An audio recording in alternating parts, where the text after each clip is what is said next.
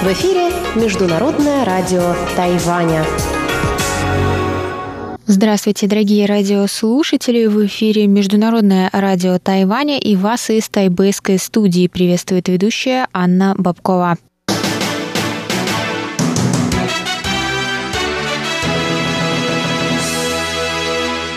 Сегодня четверг, 28 мая, и мы начинаем ежедневное вещание с выпуска новостей сегодняшнего дня. А затем для вас, как всегда, прозвучат тематические передачи четверга. Радио «Путешествие по Тайваню» с Чеченой Кулер, «Тайвань и тайваньцы» с Марией Ли, «Звуки города» с Валерией Гемрановой и Иваном Юмином, а также повтор передачи прошлой недели «Нуран Тайвань» с Игорем Кобылевым. Я напоминаю, что на коротких волнах вы можете слушать нас на частоте 5000 900 кГц с 17 до 17.30 UTC и на частоте 9490 кГц с 11 до 12 UTC. И, конечно, в любое время вы можете заходить на наш сайт по адресу ru.rti.org.tw и читать последние новости с Тайваня и слушать ваши любимые передачи. А теперь давайте к новостям.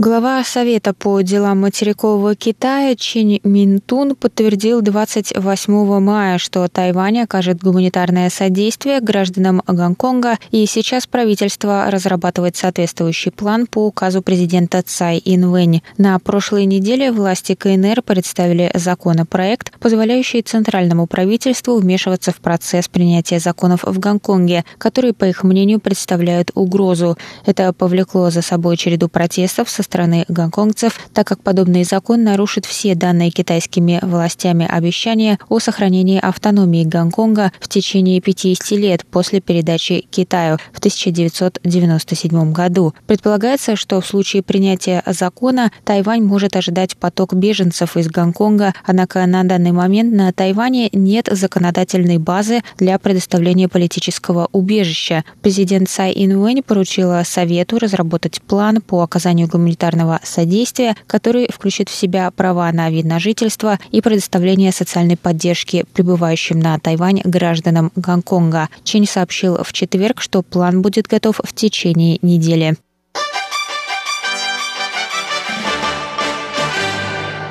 Замминистра обороны Китайской Республики Джан Джепин сказал 28 мая, что Китай не отказывался от своих угроз применить военную силу по отношению к Тайваню. Его ведомство пристально следит за развитием ситуации. Что касается действий военных кораблей и самолетов других стран в Тайваньском проливе, у нас есть план реагирования. Что касается нападения на Тайвань, все знают, что Китай не отказывался от своих угроз применить военную силу по отношению к Тайваню, поэтому ведомство крайне внимательно следит за ситуацией.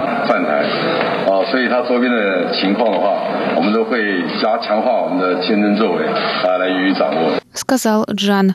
Джан добавил, что сейчас тайваньская армия не усиливает военную подготовку, однако у ведомства есть гибкий план обороны, который может быть приведен в действие в любой момент.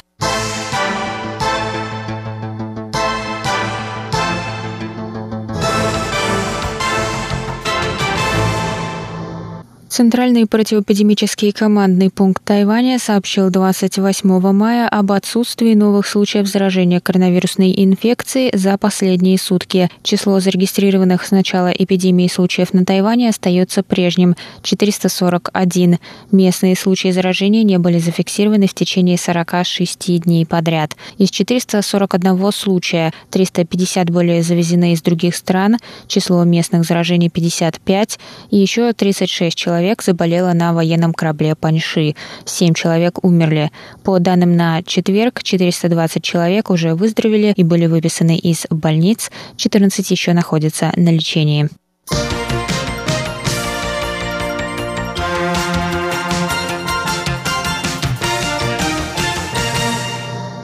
Председатель правления Eslite Spectrum Мерси У сообщила 27 мая о закрытии еще нескольких книжных магазинов сети летом в рамках плана реструктуризации компании. Eslite закроет свои книжные магазины в медицинском университете Гаусюна и университете Шидзян в Тайбэе в конце мая и в конце июня соответственно.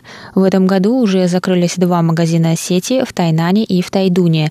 Днем ранее также стало известно о закрытии магазина сети на станции метро Шилинь в Тайбэе в конце мая. Кроме того, Ислайт закрывает свой 24-часовой магазин Дуннань. В конце мая вместо него 24-часовым станет магазин в Синь-И. Таким образом, к концу июня у Ислайт останется 38 книжных магазинов на Тайване. По словам У, Ислайт закроет еще один-два магазина до конца года. У сказала, что дело не в закрытии магазинов, а в поиске более подходящих локаций. Она оптимистично отозвалась о бизнес-прогнозах компании, несмотря на снижение количества продаж как на Тайване, так и в заграничных магазинах сети из-за пандемии коронавируса. В первом квартале 2020 года чистая прибыль Slide составила 7 миллионов 130 тысяч новых тайваньских долларов. Это около 238 тысяч долларов США, что заметно ниже дохода за тот тот же период в 2019 году, который составил 79 миллионов новых тайваньских долларов. Компания также планирует открыть свой магазин в Куала-Лумпуре, первый в Юго-Восточной Азии, и рассматривает возможность открытия двух новых магазинов в Гонконге, рассказала У. На данный момент у Ислайт есть заграничные магазины сети в Гонконге, Японии и Китае.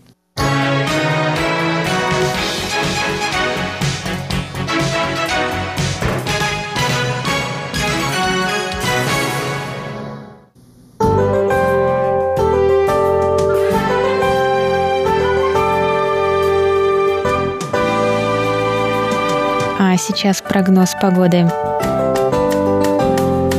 Сегодня в Тайбэе было до 25 градусов тепла, прошли дожди.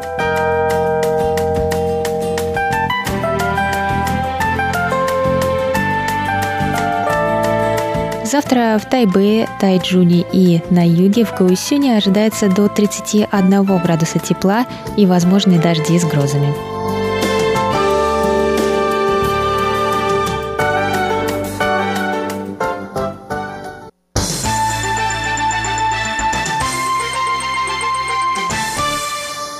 Это был выпуск новостей на волнах МРТ за четверг, 28 мая. Для вас его провела и подготовила ведущая русской службы Анна Бабкова. Далее в эфире тематические передачи четверга, а я с вами на этом прощаюсь. До новых встреч. В эфире Международное радио Тайваня.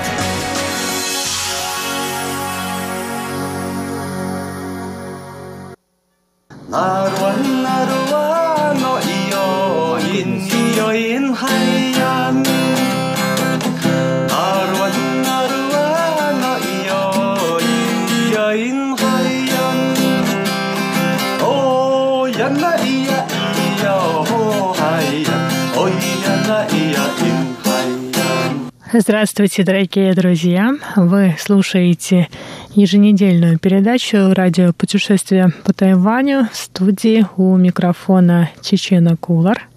Мир потихоньку возвращается к привычному образу жизни после нескольких месяцев, в течение которых мы были заточены в своих домах. То и дело появляются сообщения, что те или иные страны разрешают открыть магазины, кафе и рестораны и, конечно, культурно-образовательные заведения. Пока, конечно, это все происходит не в полном объеме. На Тайване же с начала эпидемии коронавирусной инфекции COVID-19 обязали музеи ограничивать число людей, находящихся в выставочных залах, пропуская посетителей небольшими порциями. В театрах и кино зрителей рассаживают через одного. В китайском языке стал популярным термин мэйхуацо, что в переводе на русский означает «рассадка по форме цветка сливы». После того, как все это началось, Я не ходила в кинотеатры и театры, стараясь избегать закрытых помещений с большим скоплением народа, поэтому не могу рассказать об ощущениях при такой рассадке зрителей.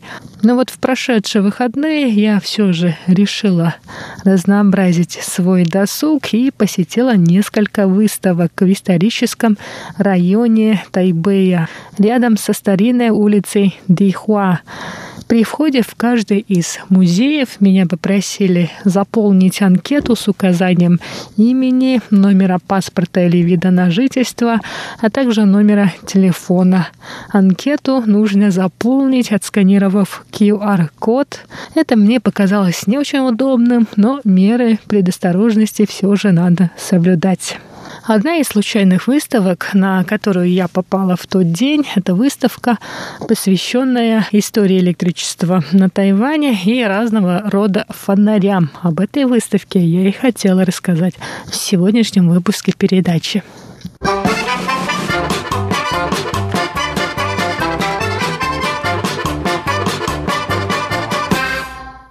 Выставка под названием «Тэн Цаолян Лао Тайван», то есть «Фонари освещая старый Тайвань, открылась в музее Тихуа 207.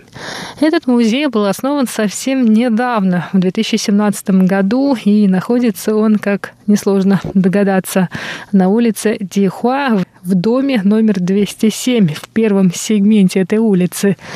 Здание музея было построено в 1962 году. В нем располагался магазин традиционной китайской медицины.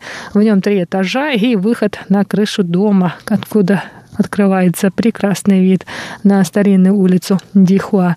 Под такой перспективой эта улица, которую я обычно недолюбливаю из-за толпы людей, понравилась мне больше.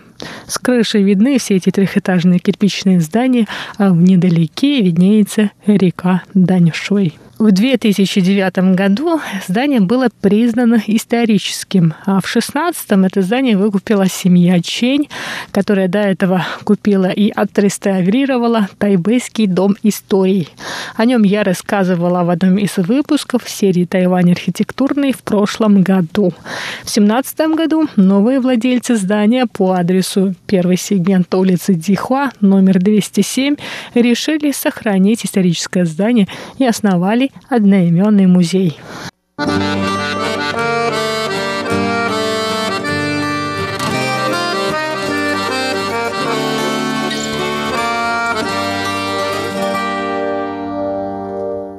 А сейчас о выставке, точнее о выставках, которые мне удалось посмотреть в прошлое воскресенье в музее Дихуа 207. В настоящее время их там две. Одна основная про историю фонарей на Тайване, другая посвящена оригами. На стенах висят подробные инструкции, исследуя которые можно сложить бумагу в, например, форму сердца. Тем более выставка называется «Любовное письмо тебе» Кэни и Фэн Сяо А основная выставка под названием «Фонари. Освещая старый Тайвань» рассказывает посетителям об истории фонарей и светильников на Тайване. Хотя выставка и не очень большая, но на ней собраны любопытные экспонаты. Например, керосиновые лампы, которыми пользовались жителей острова до того, как электричество появилось. Ну и, конечно, стоит упомянуть про появление электричества. На этой выставке можно узнать, что первая электрическая лампа на Тайване была зажжена в 1888 году китайским чиновником династии Цин Ли Минчуани. С этого момента электрическое освещение на острове начало широко распространяться, несмотря на дороговизну такого новшества. В то же время на Западе почти одновременно в США и Великобритании появились углеродные лампы накаливания. В Великобритании первую лампу накаливания изобрел сэр Джозеф Уилсон Суон, а по другую сторону Атлантического океана такими же изысканиями занимался Томас Эдисон. И в 1897 году Томас Эдисон представил миру углеродную лампу. За два года до этого уже в Тихом океане Тайвань переходит под управление Японской империи, которая развернула бурную инновационную деятельность на острове. Так, в 1905 году на Тайване появилась гидроэлектростанция, которая снизила стоимость электричества в несколько раз, и углеродные лампы накаливания – в том же году японская власть решила отпраздновать победу над Балтийским флотом в русско-японской войне, в честь чего новый парк Тайхоку, так раньше назывался нынешний мемориальный парк инцидента 28 февраля, был украшен электрическими лампочками. А спустя пару лет торговцы в Тайбэе стали вешать электрические лампы в своих лавках во время проведения ритуальных обрядов. А уже в начале десятых годов XX века на остров была завезена знакомая нам всем лампа накаливания. Не менее интересны и абажуры, которые использовались в то время. Тогда их делали из металла, стекла, керамики, камня, бумаги и из много чего еще. Однако почти все эти абажуры были завезены из Японии, так как в плане производства тогда Тайвань отставал. Но и еще до появления электричества жители Тайваня пользовались различными лампами, например, масляными лампами на основе арахисового и рапсового масел. Потом уже во второй половине XIX века на Тайвань стали завозить керосин.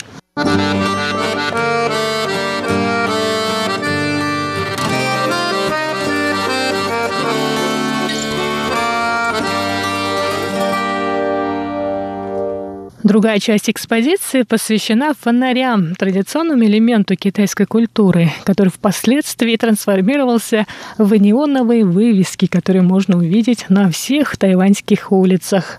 История таких неоновых ламп на Тайване берет начало еще в 30-х годах 20 века. Например, кофейни тогда использовали неоновые лампы для украшения и привлечения посетителей.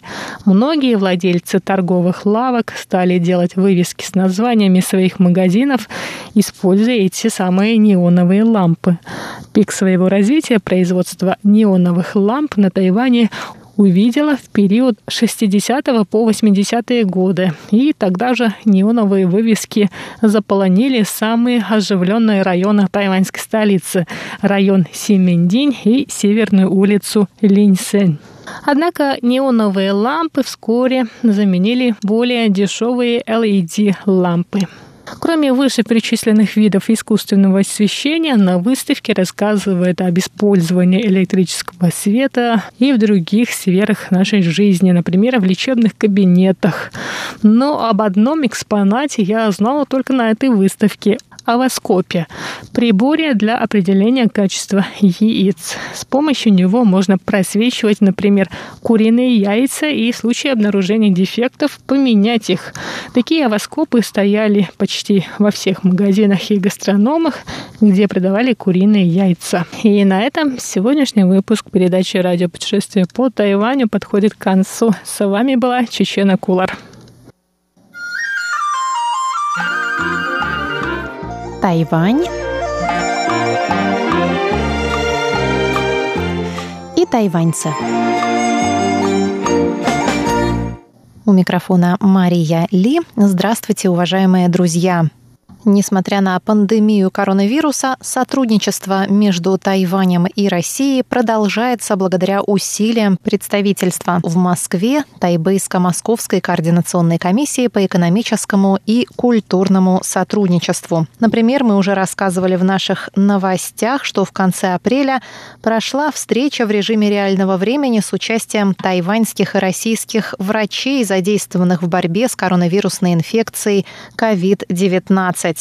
О проектах сотрудничества между Тайванем и Россией в области борьбы с эпидемией и о том, как тайваньские врачи делятся опытом с российскими врачами, рассказывает глава тайваньского представительства в России Борис Ген, Ген Джун Юн. Здравствуйте, дорогие друзья. В июне прошлого года при содействии нашего директора отдела науки и технологий нашего представительства господина Хуан Сун Женя был подписан меморандум о сотрудничестве между Московским государственным медицинским университетом имени Сеченова и главной больницей трех видов вооруженных сил Тайваня. Поэтому в рамках этого договора или меморандума оба медицинские учреждения уже имеют более-менее определенные контакты. Тому совсем недавно, в конце апреля, 23 апреля, два медицинские учреждения уже провели совместно вебинар под эгидой тайваньско-российский вебинар 2020 года по обмену опытом по борьбе с коронавирусом. На этот вебинар приглашены более 40 специалистов, профессионалов в области медицины. Конечно, в том числе да, врачи в ходе вебинара стороны поделились друг с другом опытом лечения вирусных заболеваний и предпринимаемыми в больницах мерами предотвращения заражения. А после этого вебинара еще второй мероприятие, тоже вебинар, проходил 28 апреля между врачами Тайбэйской больницы при Министерстве здравоохранения и социального обеспечения Тайваня и Ульяновским областным клиническим центром специалистов специализированных видов медицинской помощи с участием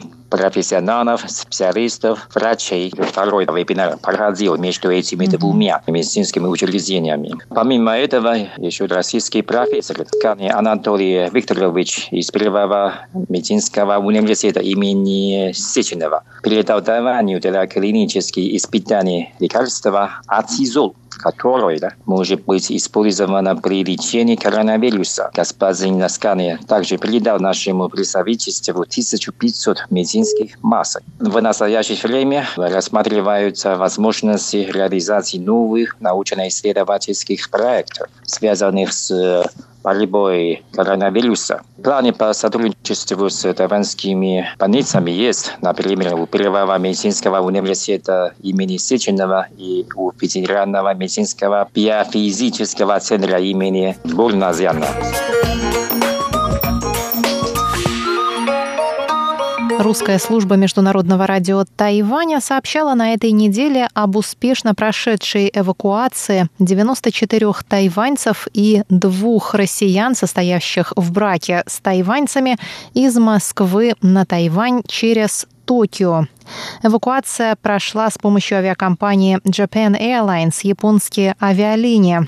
Мы спросили Бориса Гена, главу представительства Тайваня в Москве, о том, как проходила эвакуация граждан Тайваня на родину, какие возникли трудности и как удалось их преодолеть. Я бы не назвал эвакуацию, я бы использовал слово «вывоз» этих тайваньских граждан из России. Mm-hmm. Эвакуация – это очень серьезно. Как вам известно, уже с 27 марта временно были остановлены международные авиасообщения России с иностранными государствами Поэтому, учитывая ухудшение ситуации с коронавирусом, стало больше граждан, находящихся в России, очень хотели бы возвращаться домой, на родину. В середине апреля мы постарались помочь нашим гражданам, находящимся в России, вернуться домой. Мы уже вели переговоры с разными авиакомпаниями, российскими, тайваньскими, корейскими, японскими. Но просто существуют разные факторы или нюансы, которые надо тщательно обязательно учитывать, например, как сделать транзит в третьих странах наших граждан, а еще стоимость чартерного рейса или чартерного самолета, еще сроки билета или перелета на Тайвань. Поэтому там разные нюансы, факторы, которые mm-hmm. более-менее повлияют на выполнение этой миссии по вывозу наших граждан из России на Тайвань. Хорошо, что в конце концов мы увидели свет в конце туннеля. Японская авиакомпания выразили искренность и энтузиазм решения этого вопроса по вывозу наших граждан из России. В середине мая мы получили окончательный положительный ответ от японской авиакомпании, представительства японской авиакомпании в Москве. Поэтому уже приступили к организации самолета, чтобы наши граждане могли спокойно находили... возвратиться на родину. Да, да, возвратиться на родину. Мы потратили много времени и силу на это дело. И всего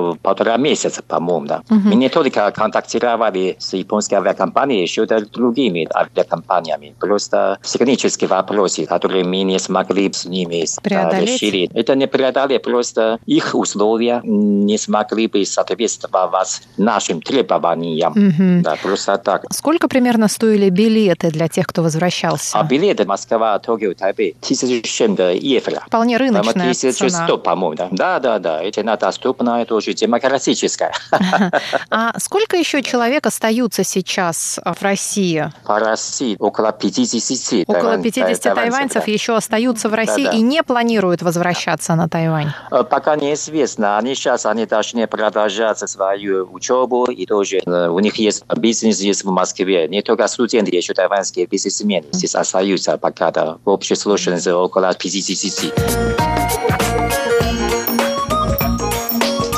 Напоминаю, что с нами на связи Борис Ген, глава представительства Тайваня в Москве. И последний наш вопрос к Борису о том, какая сейчас ситуация в Москве и какие меры предпринимают сотрудники представительства в свете ухудшения эпидемической ситуации, какую помощь они оказывают тайваньским соотечественникам, оказавшимся в России. Сегодня солнечная погода в Москве. Как я уже сказал, я уже видел свет в конце туннеля. Последние сутки число выявленных случаев коронавируса уже стало снизиться. Ситуация здесь не только в Москве, в постепенно стабилизируется. Правительство Москвы принимает разные меры для сдерживания эпидемии. И кажется, что они уже привели к определенному результату. А Ваши сотрудники соблюдают правила самоизоляции или карантина? Вы сейчас работаете в офисе или удаленно? С конца марта все наши сотрудники тайваньские и местные российские сотрудники тщательно, аккуратно соблюдаем правила карантина и самоизоляции. Поэтому все коллеги тайваньские и российские уже работают на удаленку дома или если там есть очень срочные дела, ну, конечно, мы обязательно присутствовать в офисе. Кстати, наше представительство тоже время от времени предоставляет нашим соотечественникам в Москве России медицинские маски, перчатки, антисептики да, для да, рук. Да, да. В конце марта этого года наше представительство пригласило дезинфекционную кампанию, чтобы провести дезинфекцию наших mm-hmm. офисных помещений, чтобы защитить здоровье, безопасность наших сотрудников, даже наших посетителей российских. Спасибо большое, Борис. Напоминаю, что на связи с русской службой Международного радио Тайваня был господин Борис Ген, Ген Джун Юн, глава представительства в Москве Тайбейско-Московской координационной комиссии по экономическому и культурному сотрудничеству, а если проще, тайваньского представительства в Москве. Хотел бы пользоваться этим редким случаем, чтобы пожелать всем тайваньцам, россиянам, крепкого здоровья, счастья и солнца. Берегите себя, здоровья всем!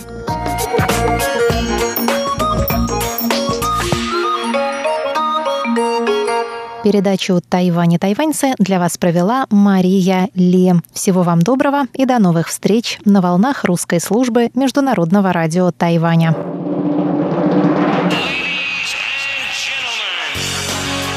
В эфире Международное радио Тайваня.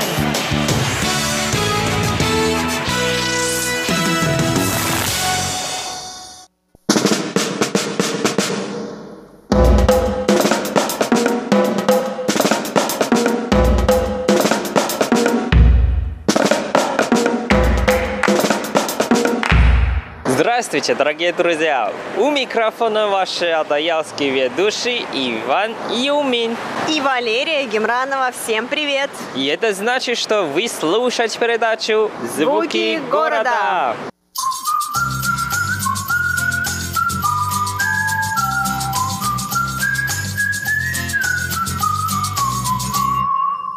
Привет, Лера! Привет, Ванюш! Как дела у тебя? Отлично, но только очень-очень-очень жарко. Ну не говори. Да, сразу наступило летом в Тайване, неожиданно. Ну что, я хочу тебе говорить, что я думаю, что я вообще уже знаю загадку. Хорошо, давай, я готова услышать твой ответ.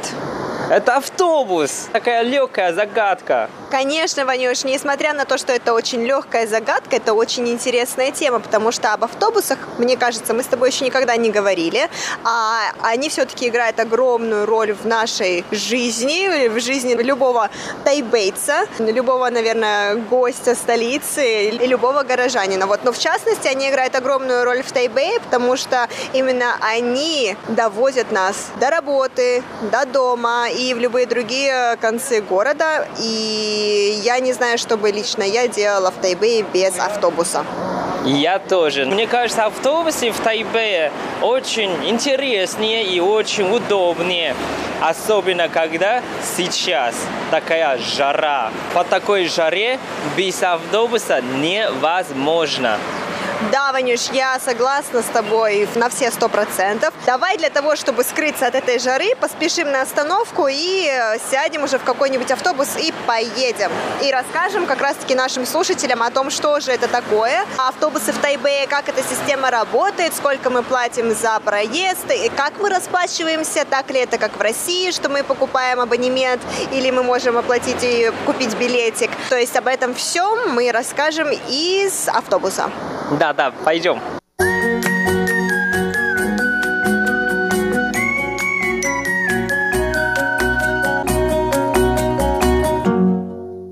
Ванюш, мы пришли с тобой к остановкам. В Тайбэе можно очень часто увидеть несколько остановок, несколько таких станций.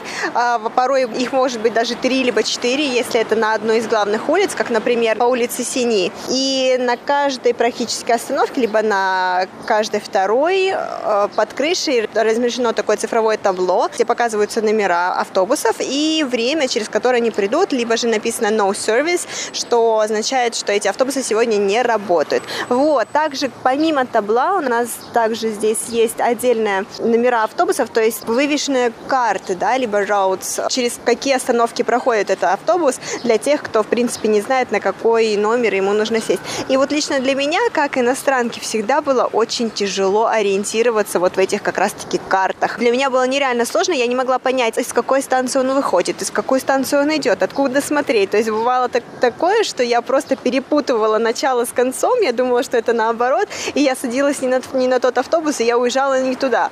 Вот, но тем не менее, я считаю, что, наверное, для иностранца это будет очень-очень-очень сложно разобраться, потому что все эти карты следования автобуса даны на китайском языке, здесь нет английского варианта, поэтому а, если ты не умеешь читать на китайском, то тебе поможет только Google Maps и все. Не, я хочу добавить, да, ты правильно сказала, что э, на таблице это эти маршрутов все написано на китайском языке, но зато на них есть маленькая вот это как указатель, то есть э, показывая направление. А, надо отметить, что мне очень нравится остановка автобуса в Тайбэе, потому что почти у каждой остановки есть крыша. Это очень важно для нас, потому что можно от жары и от дождя.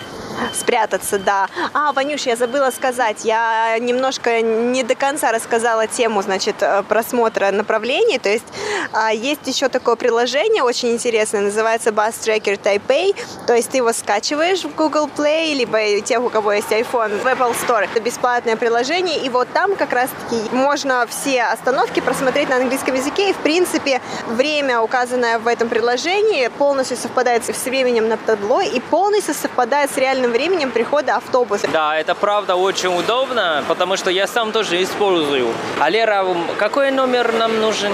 Нам нужен с тобой номер 672. Мы с тобой поедем к Тайпей-арена. Обычно автобусы по этому направлению полными не бывают, потому что а, в этом случае ехать на автобусе будет немного дольше, чем ехать на метро. А, на метро, по-моему, это займет минут 15 всего-навсего. На автобусе это займет больше 20 минут. Соответственно, люди, ну, они предпочитают выбирают все-таки быстроту и удобство, они пойдут в метро, нежели ждать на улице автобус. Вот. Но мы с тобой сегодня поступим как меньшинство и поедем на автобусе. Да, и расскажем, как мы едем на автобусе. Давай.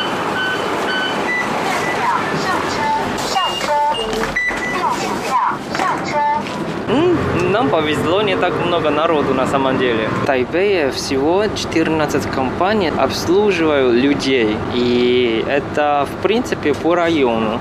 Вообще история автобуса в Тайпее началась под э, управлением Японии. Э, раньше только одна компания обслуживала Тайбэй. Но в 1976 году начали проект в Тайпее что граждане, они могли сами открыть компанию и покупать автобусы и обслуживать. Но надо говорить, что сейчас мы едем на таком автобусе достаточно современный, новый.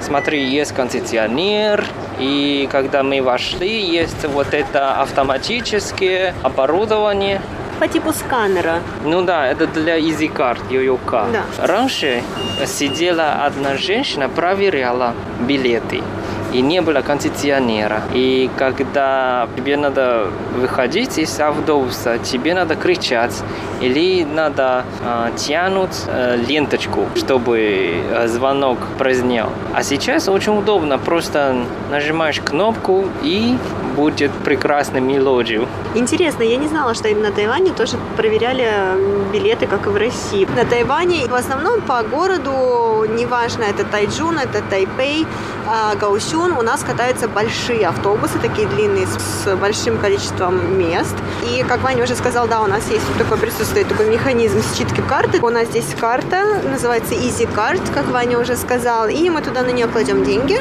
и, соответственно, вот за счет этих денег мы потом ездим на автобусах. Очень удобно. Нужно сказать, Ванюш, а, сколько мы, наверное, платим за автобус. Для нас с тобой, я не знаю, кстати, сколько это для тебя, потому что ты сейчас студент, ты, наверное, можешь пользоваться студенческими привилегиями, но для меня, так как я не студент, я просто работающий человек, а, то для меня стоимость проезда составляет 15 тайваньских долларов. А я покупаю каждый месяц э, это проездной. И проездной стоит 1280 и безлимитно.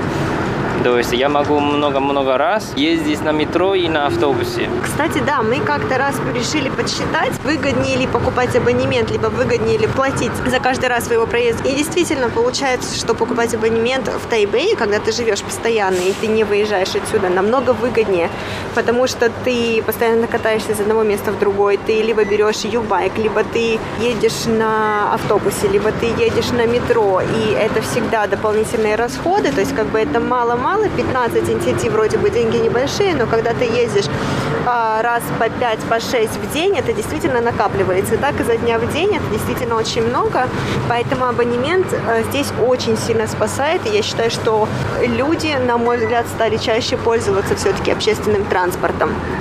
Вот, Ванюш, а ты знал ли, а, в Тайбэе также существует такое правило а, смены, то есть пересадки с одного вида транспорта на другое, правило пересадки.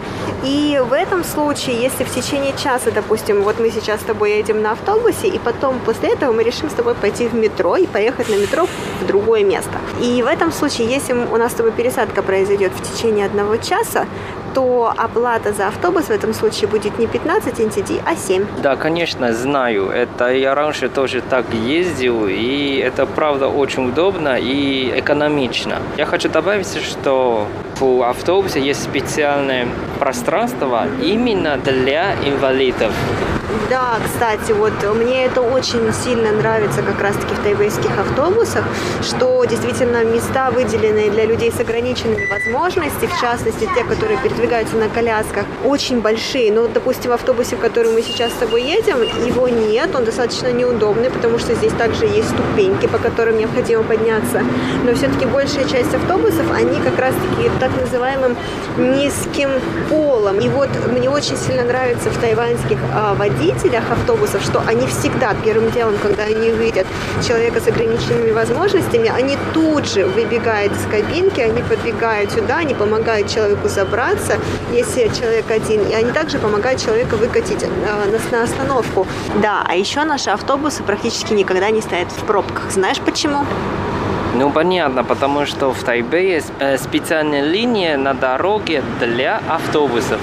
Да, и это действительно ускоряет твое передвижение по городу, поэтому я абсолютно не понимаю, зачем люди покупают здесь автомобили, когда, в принципе, ездить на автобусах и на метро очень удобно и очень быстро. И, кстати, Ванюш, хочу сказать, что, допустим, а, в Тайбэе, я, по крайней мере, знаю нескольких тайваньцев, в частности, тебя тоже, они не ездят ни на мопедах, ни на машинах, потому что Тайбэе невероятно развитая инфраструктура. Люди здесь как-то более разумно подходят к вопросу пользования транспортом. Вот, тогда как, допустим, в Тайджуне огромное количество мопедов. То есть вот сейчас мы едем с тобой по Тайбэю, и мопедов, ну, раз, два, три, четыре, то есть немного, в принципе. Если бы ты сейчас проехался по Тайчуну, мопедов было бы огромное количество. Но, опять-таки, нужно сказать, что в Тайджуне не так много автобусов, как в Тайбэе. Хотя в Тайджуне есть другой плюс. В Тайджуне абсолютно все автобусы бесплатны. Если в расстоянии от точки А до точки Б, которое ты едешь, находится в радиусе 8 километров. А я не знал, что в Тайджоне бесплатный автобус. Как же так? Кстати, а, в Тайбэе тоже есть вариант бесплатного катания, но в этом случае твоя дистанция должна быть ограничена одной остановки. То есть ты сел, допустим, сейчас на первой остановке, и сразу же на второй остановке ты вышел из автобуса, и таким образом ты не платишь ничего. Мы с тобой забыли сказать об одной очень важной вещи. Сейчас так как мы переживаем очень сложные времена из-за коронавируса, мы все обязаны кататься в автобусах и в метро в масках. Да, это уже стало как э, обязательные вещи для жизни в Тайбэе, ну, вообще в Тайване. Да, я согласна. Но вот в частности, по крайней мере, когда ты едешь в общественном транспорте, это необходимо, иначе тебя могут оштрафовать. Надо тебе еще говорится, что в Тайбэе еще существуют электрические автобусы. Слушай, Ванюша, а я не видела никогда электрических автобусов здесь. Где они катаются? Я тоже думаю, это странно, потому что в центре Тайбэя я редко вижу такие электрические автобусы. Но где я работаю, то есть в университете Джинджи, там достаточно много электрических автобусов. Я думаю, что вот это, наверное, должен быть следующий шаг тайбэйского правительства по продвижению общественного транспорта, то есть вот интегрирование, наверное, в эту систему автобусную электрических автобусов, чтобы это было не только дешевле и удобнее, но то, чтобы это было также еще и полезнее для вот нашей окружающей среды. Кстати, должна признать, что я каталась на автобусах в разных городах на Тайване. Я считаю, что тайбэйская все-таки инфраструктура и тайбэйская автобусная система наиболее развитая. Ну, разумеется, потому что Тайбэй все-таки как-никак столица. Вот, поэтому я считаю, что, наверное, надо уже саживаться, забывать о мопедах, по крайней мере, и пересаживаться на общественный транспорт, потому что в Тайбэе невероятно удобно кататься на общественном транспорте. И это тоже охраняет окружающую среду.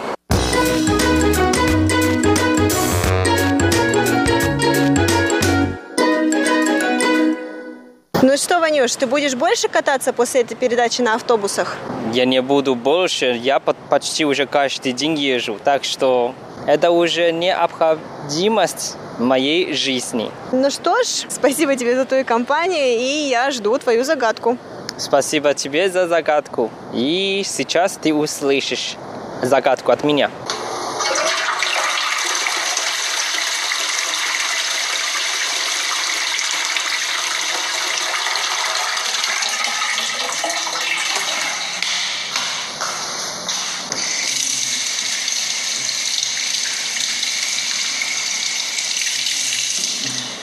Дорогие друзья, ну что ж, наша передача подходит к концу. Для вас ее подготовили и провели, как всегда, Валерия Гемранова. И, конечно, Иван Юмин. До скорой встречи на следующей неделе.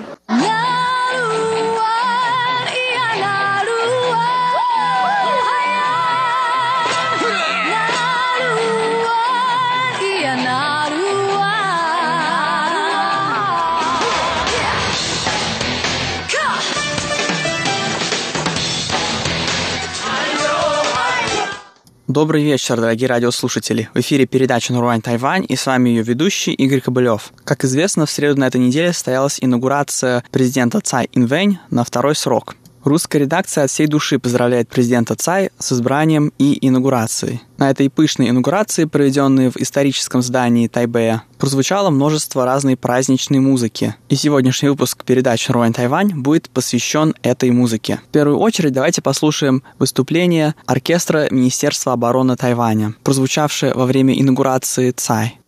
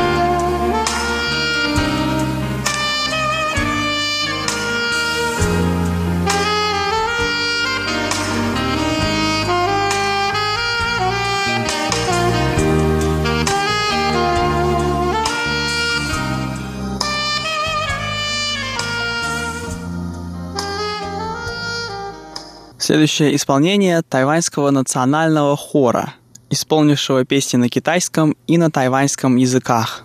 И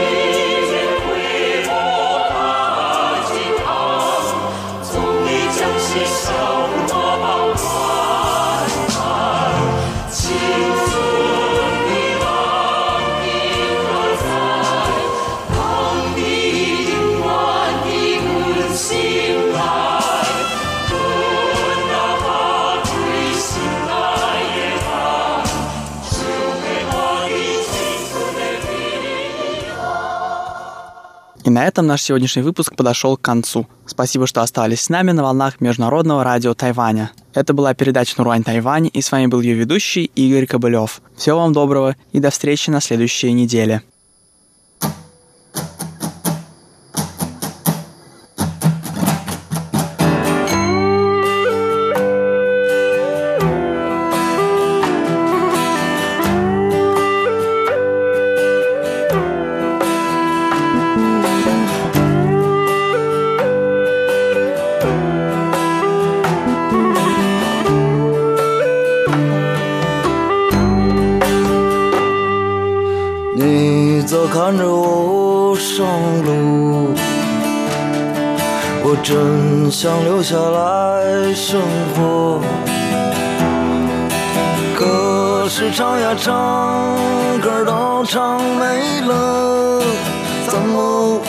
唱不过生活。离别的酒还没喝完。送别的话还没说完，可是说呀说，话都说尽了，怎么也说不过生活。